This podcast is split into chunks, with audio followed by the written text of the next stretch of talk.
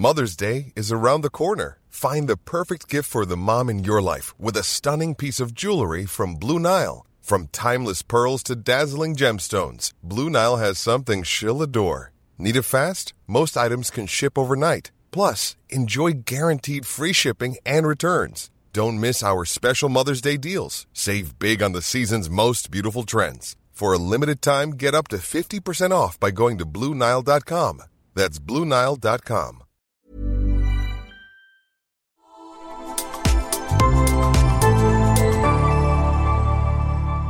Asennemedia.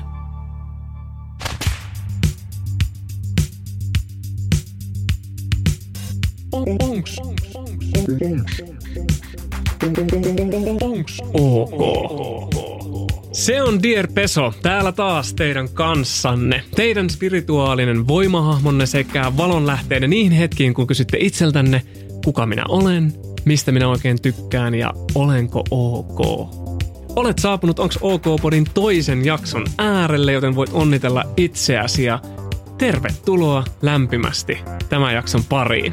Tämä podcast on tehty meille 90-luvulla nuoruutta eläneille, joiden seksuaalikasvatuksen suurimpana kulmakivenä ei suinkaan ollut kouluinstituutiona eikä kieli keskellä suuta olleet vanhempamme, vaan vallankumouksellinen amerikkalainen TV-sarja Seksi elämää. elämää. Eli siis Sex and the City. Sekä Rn ylähyllyltä löytynyt Rattolehti, jonne saattoi Joonaksenkin silmä vähän kuikuilla aina silloin tällöin. Toki Anttilan rintaliivikuvastolla oli myös oma roolinsa siihen asti, kunnes tosiaan postimyyntikuvastojen tekeminen lopettiin Suomessa. Jos jokin asia siis yhdistää meitä milleniaaleja, niin, niin se on puutteellinen seksuaalikasvatus. Tätä sukupolvikokemusta hyödyntäen me ollaankin saavuttu yhdessä ihmettelemään, kummastelemaan ja oppimaan yhdessä seksistä ja seksuaalisuudesta. Kysymään itseltämme, onks ok? Ah, on. Ai että. Kiva olla täällä taas teidän kanssanne.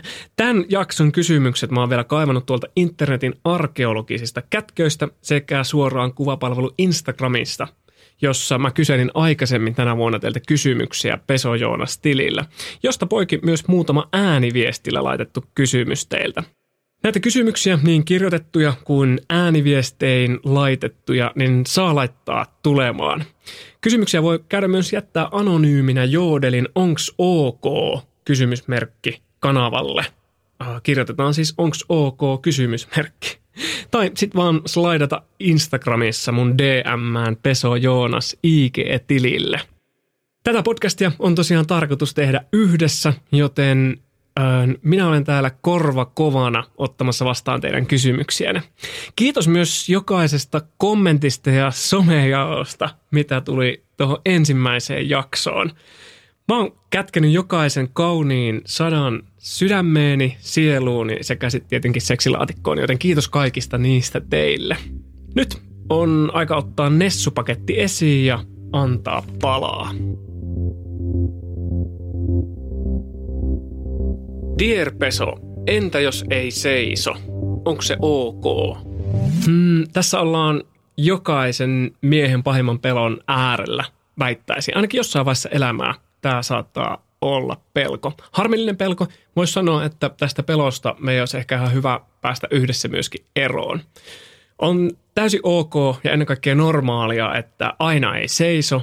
Ja se on myös itse asiassa luultua yleisempää, ettei seiso. Mä sanoisin, että melkein jokaiselle penikselliselle on käynyt tai tulee käymään jossain vaiheessa elämää, ettei vaan seiso. Syitä tähän on monia, kuten jännitys, fyysinen tai henkinen kunto. Ja käydään näitä vähän läpi tarkemmin. Mä itse ainakin muistan, että joskus ajattelin, että seisominen oli takuu seksistä, eli siis yhdynnästä.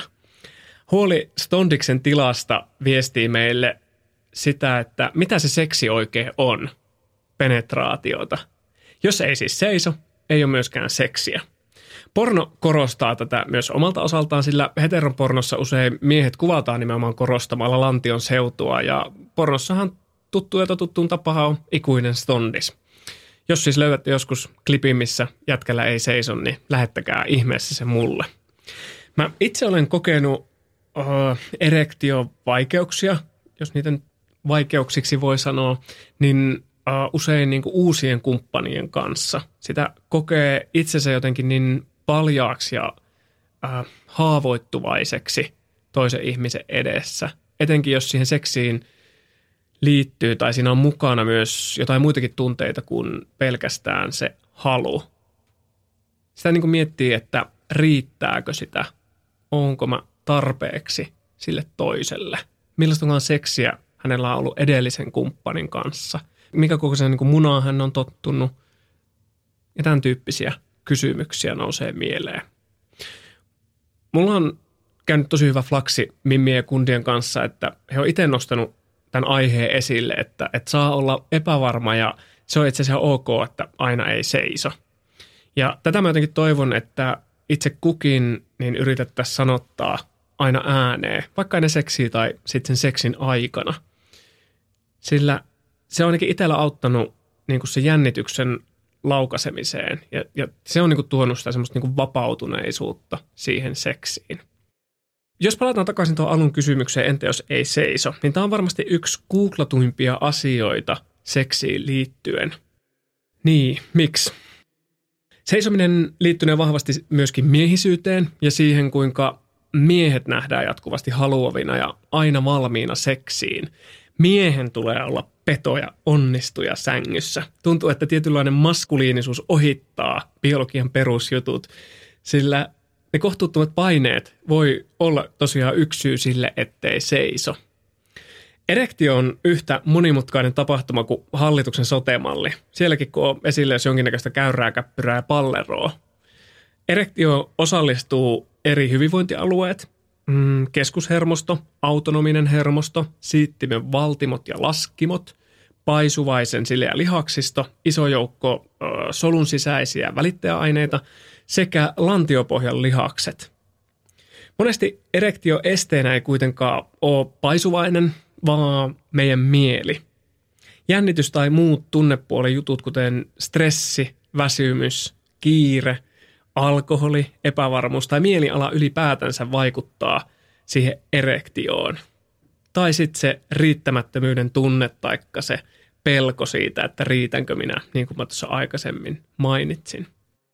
Itellä uusien seksikumppanien, etenkin jos kyseessä on siis muusta kuin seksistä, öö, niin, niin se vaikuttaa mulla aina siihen erektioon. Ja mä oon alkanut sanottaa tätä jännitystä ääneen myöskin sen aktin aikana, jotta tavallaan ne molemmat osapuolet tiedetään, että what's going on, mistä on kyse. Miesten välisessä seksissä etuna on monesti se, että kummallakin osapuolella on jonkinnäköistä samaistumispintaa erektioon, mutta mä en ole vielä tavannut yhtäkään naista, joka ei olisi ymmärtänyt, miksi jollain miehellä ei seiso. Erektion lopahtamiseen voi myös vaikuttaa edelliset kokemukset, jos on vaikka käynyt jotain arvaamatonta, kuten tullut vaikka pieru tai köntsät petivaatteille. Ja mä en nyt halua sanoa, että olisi käynyt jotain noloa, koska kummassakaan näissä asioissa ei ole siis yhtään mitään noloa. Elämässä sattuu ja tapahtuu, niin myös seksissä – sen takia kannustan normalisoimaan myöskin näitä niin sanottuja noloja juttuja ja puhumaan niistä myöskin ääneen sen kumppanin kanssa, että tällaista voi sattua ja tapahtua. Kun tajuaa, että sinne seksissä ei aina ole tai tarvitse olla kysymys siitä, että seisooko muna, niin voi alkaa myöskin miettimään, että mitä muuta se seksi voi olla. Mistä muusta voi saada nautintoa. Nyt puhun myös omasta takaa kokemuksesta, mutta eniten epävarmuutta itsellä on tuottanut juurikin se penetraatio. Se, jos osaa, voi julistaa itseään seksiumalaksi. Paitsi, että noin 50 prosenttia naisista kertoo kuitenkin saavansa orgasmin yhdynnässä. Miehillä vastaava luku on siis 93 prosenttia. Että on hyvä muistaa, että nautintoa voi tuottaa monella tapaa seksissä ja nautintoa saa monella eri tapaa aina ei tarvii edes seistä. Ja useimmiten ei tarviikaan itse asiassa. Mikäli erektion kanssa on kuitenkin ongelmia toistuvasti, aamuerektiot on jäänyt kokonaan pois, ja jos erektio ei onnistu itsetyydytyksessä, niin kannattaa ehkä hakeutua sitten lääkärin vastaanotolle. Sekin on ok. On kuitenkin jätkät hyvä muistaa, että kolmella miehellä neljästä – niin yhdyntä epäonnistuu erektiovaikeuksien vuoksi joka viidennellä yrityskerralla. Kelatkaa. Stondiksen lopahtaminen on siis todella tavallista. Ja tämä on niin mun mielestä hyvä muistaa. Tämä oli mulle ainakin semmoinen, että okei, no mä en ole yksin tämän aiheen kanssa itse asiassa. Sä oot täysin ok, vaikkei sulla seisoiskaan. Sä oot paljon muutakin kuin sun munasi. Dear Peso, auta. Mistä tiedän, haluaako toinen seksiä kanssani? Kysymällä sitä. Entä jos en itse halua seksiä? Ei tarvii haluta. Miten toimia, jos itse haluan seksiä jonkun kanssa ja hän ei halua sitä? Että harrasta seksiä. Tai sit sä voit harrastaa seksiä itsesi kanssa. Onko ok ylipäätään ajatella tällaisia asioita? On. On enemmän kuin ok. Kiitos tästä. Mennään seuraavaan. Dear Peso, onko turn off, jos tiedät, että potentiaalinen kumppaniehdokas käyttää grinderia? Ei, etenkin jos itse huomaat sen grinderista – Grindr on siis homoille suunnattu treffi- ja seksinhakusovellus. Grinderista on monia mielipiteitä. Jotkut saattaa pitää sitä pilantuneen ihan lihatiskinä, mutta sitä se ei kuitenkaan ole, vaan alusta, jossa miehet etsii monesti seksiä tai jonkinnäköistä seuraa. Ja juurikin ehkä sen avoimen seksin hakemisen takia monet käyttäjät pilkkaa sitä alustaa. Mun mielestä täysin turhaa. Rivien välistä on ehkä haistettavissa, että tässä kysyjä pohtii sitä, että haittaako potentiaalisen kumppanin seksikäyttäytyminen, eli se kuinka paljon ihminen harrastaa tai on harrastanut seksiä. Nämä vähän haistelisin, että tässä ehkä äh, kysytään rivien välistä tätä. Me häpäistään mun mielestä aivan liian turhaa ihmisiä, jotka harrastaa seksiä aktiivisesti. Samoin me kummastellaan, kun osa ei harrasta tai tykkää harrastaa seksiä lainkaan – tässä asiassa tullaan mun mielestä niin normaaliuden äärelle. Mikä määrä seksiä on normaalia ja kuka itse asiassa tämän normaaliuden määrittää? Meille on opetettu, että liikaa seksiä harrastavat tytöt on lutkia ja pojat on taas niitä kovia panosonneja. Eli tytöt ei saisi harrastaa liikaa seksiä tai jos harrastaa liian vähän, niin sitten ne on niinku pihtareita. Miehillä taas määrää korostetaan miehisyyden mittarina ja jos ei ole sitten harrastanut seksiä, niin leimataan luuseriksi. Näin niinku karrikoidusti. Homomiesten kohdalla taas feminiinejä aktiivisesti seksiä harrastavia miehiä paheksutaan, samoin vanhempia miehiä.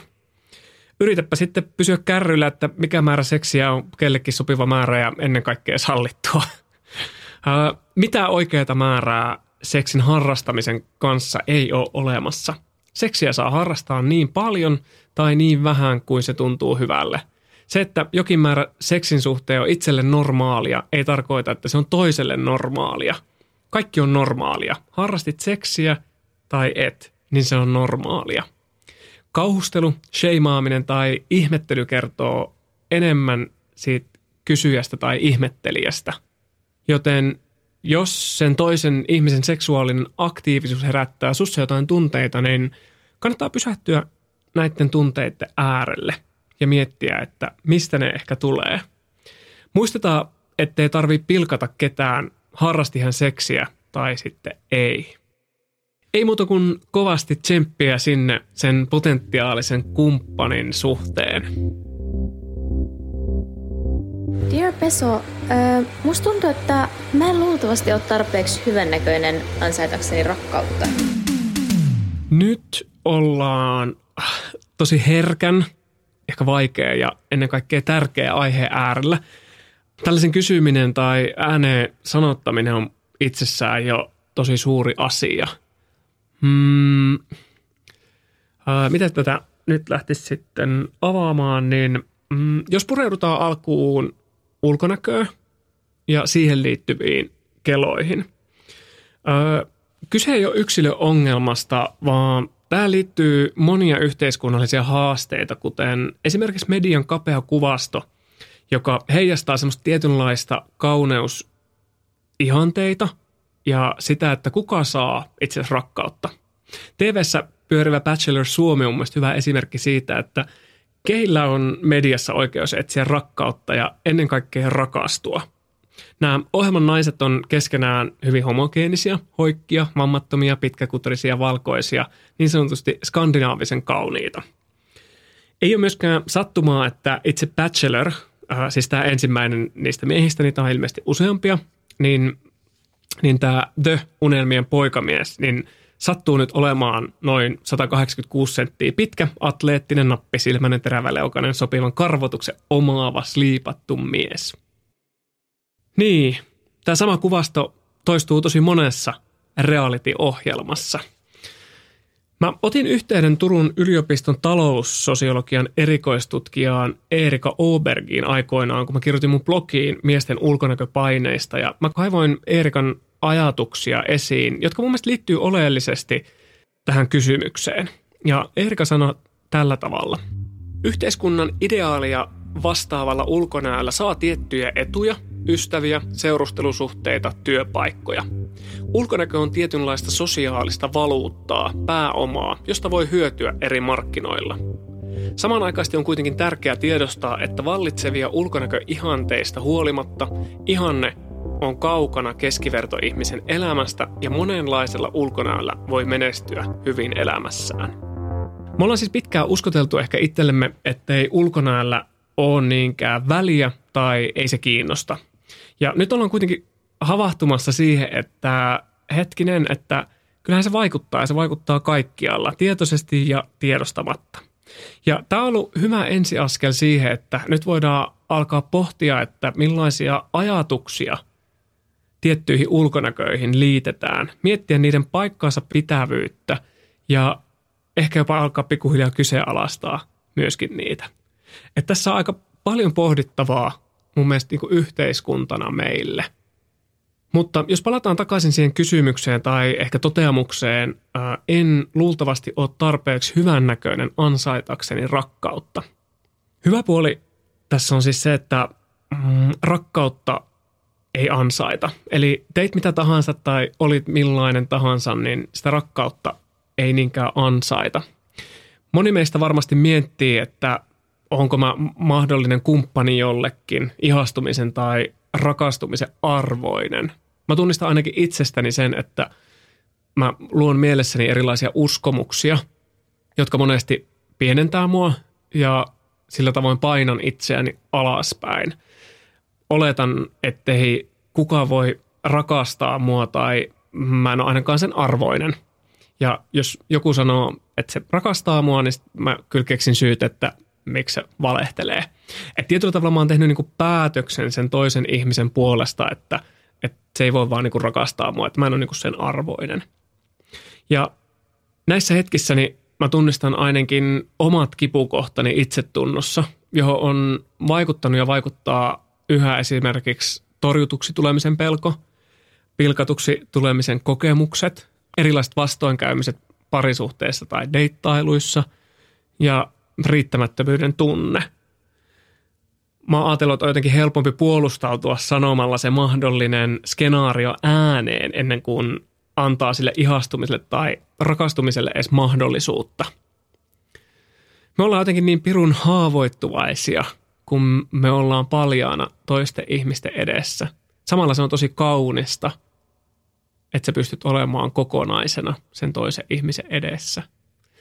Mä ymmärrän täysin kaikki erilaiset suojamuurit ja eri roolit, joita me otetaan suojeleksemme itseämme.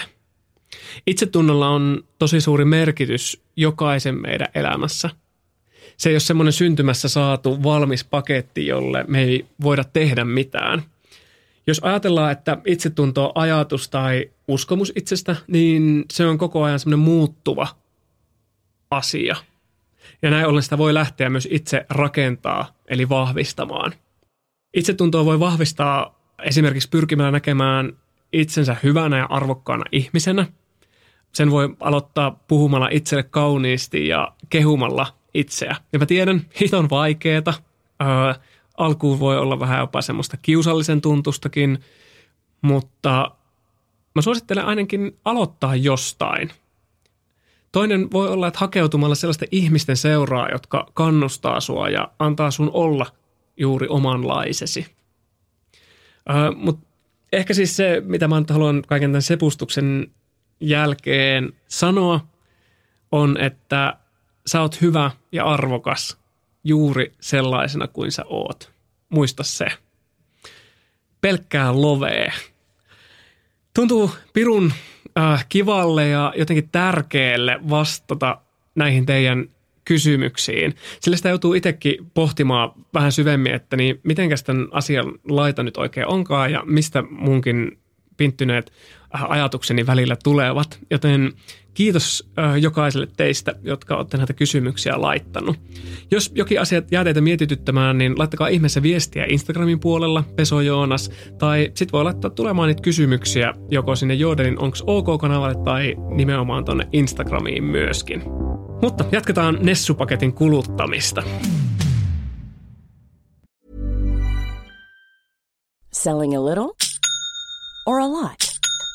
Shopify helps you do your thing however you cha-ching. Shopify is the global commerce platform that helps you sell at every stage of your business. From the launch your online shop stage to the first real life store stage, all the way to the did we just hit a million orders stage. Shopify is there to help you grow. Shopify helps you turn browsers into buyers with the internet's best converting checkout. 36% better on average compared to other leading commerce platforms because businesses that grow grow with Shopify. Get a $1 per month trial period at shopify.com/work. shopify.com/work. If you're looking for plump lips that last, you need to know about Juvederm lip fillers. With Juvederm Volbella XC and Juvederm Ultra XC, your lip look, whether it's subtle or bold, can last up to one full year with optimal treatment and no additional maintenance. Find a licensed specialist and see if it's right for you at juvederm.com today. That's J U V E D E R M.com. Add fullness to lips in adults over 21 with Juvederm Volbella XC or Juvederm Ultra XC. Do not use if you have severe allergies or a history of severe allergic reactions, or if you're allergic to lidocaine or the proteins used in Juvederm. Tell your doctor if you have a history of scarring or taking medicines that decrease the body's immune response or that can prolong bleeding. Common side effects include injection site redness, swelling, pain, tenderness, firmness, lumps, bumps, bruising, discoloration, or itching. As with all fillers, there's a rare risk of unintentional injection into a blood vessel, which can cause vision abnormalities, blindness, stroke, temporary scabs, or scarring. For full important safety information, visit juvederm.com. Dear Peso, mistä tietää, mitä itse haluaa seksiltä? Aa, ai pyhä synti soikoon. Siis vaikka mä homo onkin, niin tämän asian suhteen täytyy sanoa, että mä itse tosi kesken vielä. Mä haluaisin jotenkin naivisti sanoa, että no kokeilemalla se selviää, mutta mm, öö, sovitaanko, että mä palaan tähän mitä haluan seksiltä kysymykseen seuraavassa jaksossa. Tätä pitää ehkä vähän tutkailla lisää. Mä jotenkin luulin, että tähän olisi mm, helpompi vastata, mutta ennen kuin vastaan, niin mä lupaan äh, tutkailla ja kokeilla äh, löytää vastauksia tähän kysymykseen seuraavaan jaksoon.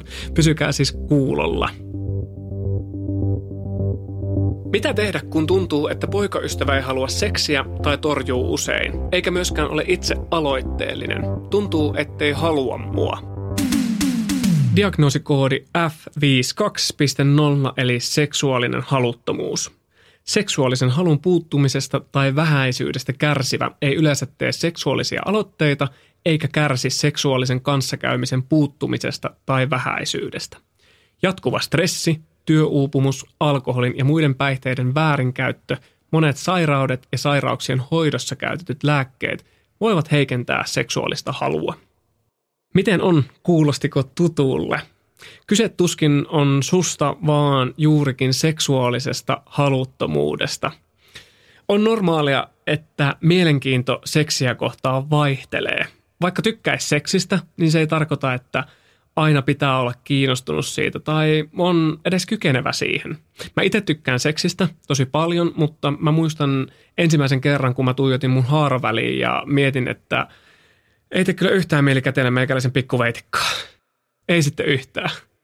Se oli uutta ja aika haastavaa aikaa mulle, kun mä en yhtäkkiä tunnistanut tätä tunnetta alkuun. Mä jotenkin aloin syyttää itseäni, että onko mä jollain tavalla niin kuin hajalla tai rikki – ja silloin mä en ollut parisuhteessa, jolloin sitä haluttomuutta ei tarvinnut yrittää niin kuin selitellä tai kertoa muille osapuolille, vaan sen kanssa pystyi olemaan itse.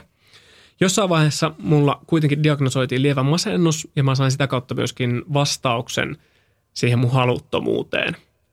Toisen kerran, kun mä koin haluttomuutta, niin mä olin parisuhteessa. Tällä kertaa siihen haluttomuuteen vaikutti yleinen maailmantila ja huoli tulevaisuudesta.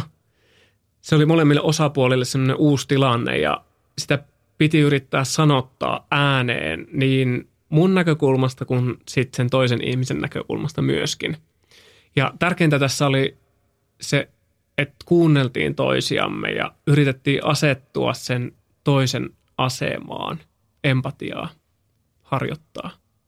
On hyvä muistaa, ettei seksiä tuu haluttomana harrastaa niin kuin rakkauden tai kiinnostuksen osoituksena. Se voi nimittäin pahentaa sitä tilannetta entisestään. On hyvä oppia sanomaan ei, jos sille tuntuu. Ja yhtä tärkeää on myöskin oppia ottamaan vastaan se kieltävä vastaus. Hyvää seksuaalista suhdetta ei mitata yhdyntöjen määrällä tai tiheydellä. Tämä on niin kuin hyvä muistaa myös. Teidän tapauksessa niin mä ehkä ehdottaisin tämmöistä kolmen p sääntöä, puhuminen, puhuminen, puhuminen, niin kliseistä kuin se onkin. Aiheesta kannattaa keskustella, ihmetellä yhdessä sitä ja ottaa vaikka tueksi jotain materiaalia, kirjallisuutta tai artikkeleita tai uutisia. Ehkä tätä kautta voi myöskin löytyä semmoisia niin selittäviä tekijöitä tai tukea niin sen aiheen esille nostamiseen. Tämä on kuitenkin tosi arka aihe, tai näin mä niin kuin koen, että se on arka aihe. Oispa tällaisiin tilanteisiin ratkaisuksi joku kiva sininen pilleri tai kyllä se menee ajan kanssa ohi aforismi. Niin sitten näistä pääsisi aina jotenkin eteenpäin, mutta ehkä nämäkin on niinku osa sit niinku sitä ihmisyyttä ja parisuhteita tai ihmissuhteita ylipäätä. Tsemppi Hali, ja mä uskon, että puhumalla me saadaan parempaa seksiä. Ja jos tarvitset puhumiseen tai tämän tilanteen ratkaisemiseen apua, niin sä voit olla myös yhteydessä ö, terveydenhoitajaan tai sitten vaikka seksuaaliterapeuttiin. Ja sekin on ok. Dear Peso, edellisessä jaksossa puhuit ihastumisesta. Mitä jos ihastuu parisuhteessa toiseen ihmiseen? Onks ok? Hei, kiitos tästä jatkokyssäristä, jonka mä haluaisin kanssa nostaa tähän tokaan jaksoon mukaan. Tässä kysymyksessä ei kuitenkaan käy ilmi se suhdemuoto tai sen suhteen säännöt, mutta jos nyt vedetään vähän mutkia suoriksi ja oletetaan asioita, että kysyjä elää suljetussa suhteessa, eli niin sanotussa äh, norma- par- ei normaalissa, vaan tavallisessa suhteessa – Ihastumisen tunnetta me ei pystytä säätelemään. Tunteita tulee ja tunteita menee. Me ihastutaan siitäkin huolimatta, vaikka me oltaisiin rakastuneita, naimisissa, sinkkuja tai polyamorisessa suhteessa. Ihastuminen on luonnollinen tunne. Sitä ei tarvitse pelätä missään nimessä. Itse tunne ei varmasti kariko minkään suhteen sääntöjä vielä. Mutta äh, mikä merkitys me ollaan annettu sille ihastumiselle. Minusta se on niin mielenkiintoinen tutkimuksen kohde tai tutkailun ja ihmettelyn kohde. Me ollaan ehkä opittu, että ihastus on semmoinen ensimmäinen osa suhdeliukuportaita. Ja se johtaa sitten toivottavasti sen toisen ihmisen kanssa deittailuun, rakastumiseen, seurusteluun ja niin edelleen. Et varmaan sen takia ihastuksen tunne voi hätäännyttää, kun alitajuisesti siihen tunteeseen liitetään kaikki ne seuraavatkin liukuportaiden stepit, vaikka eihän niin tarvii olla. Mutta ei ihme, että ihastuksen tunne hätäännyttää tai saattaa tuottaa huonoa omaa tuntoa, koska siihen voi sisältyä jonkin olemassa oleva rikkoutuminen.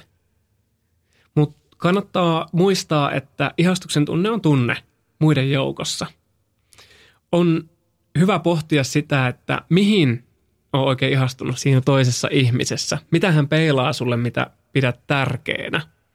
Löytyisikö noita samoja asioita teidän suhteeseen tai voisit sä itse löytää itsestäsi noita asioita?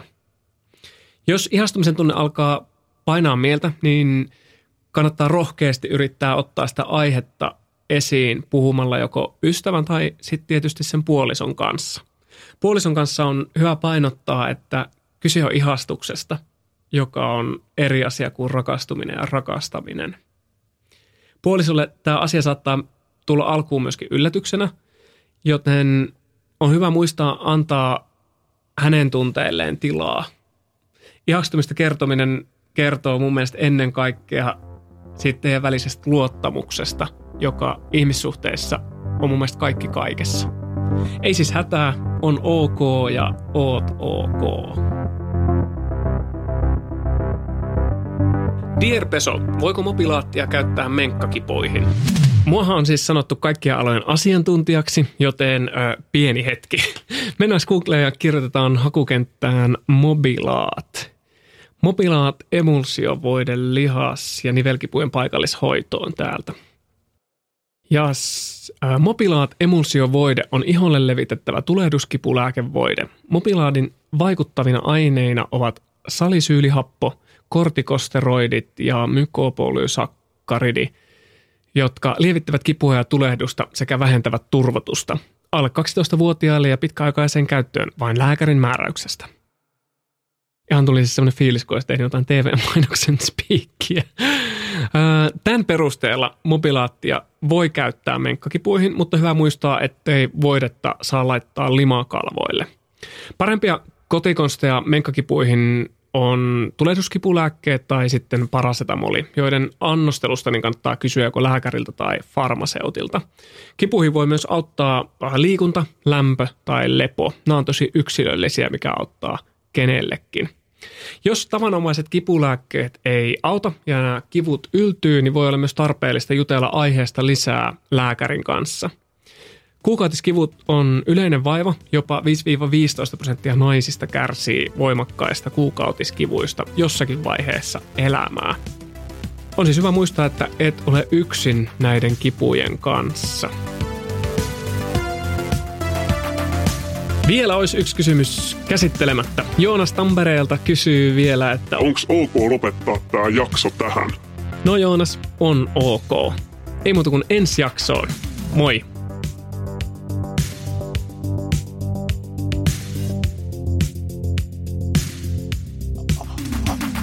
Spank me.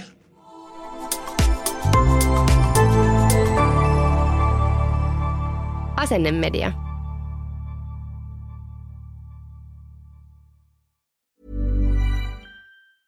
Want to get a chiseled look in the jawline? Sculpt and shape your jawline with added volume from Juvederm Volux XC. Juvederm Volux XC is an injectable gel specifically designed to be robust enough to improve moderate to severe loss of jawline definition. And it is the first and only hyaluronic acid filler approved for the jawline. Add volume to your jawline for a chiseled look with Juvederm Volux XC. For important safety information and to find a licensed specialist, visit juvederm.com. That's J U V E D E R M.com. Not for people with severe allergic reactions, allergies to lidocaine, or the proteins used in Juvederm. Common side effects include injection site redness, swelling, pain, tenderness, firmness, lumps, bumps, bruising, discoloration, or itching. There's a risk of unintentional injection into a blood vessel, which can cause vision abnormalities, blindness, stroke, temporary scabs, or scarring. Talk to a licensed specialist to find out if it's right for you. Visit juvederm.com. That's J U V E E D E R M dot com.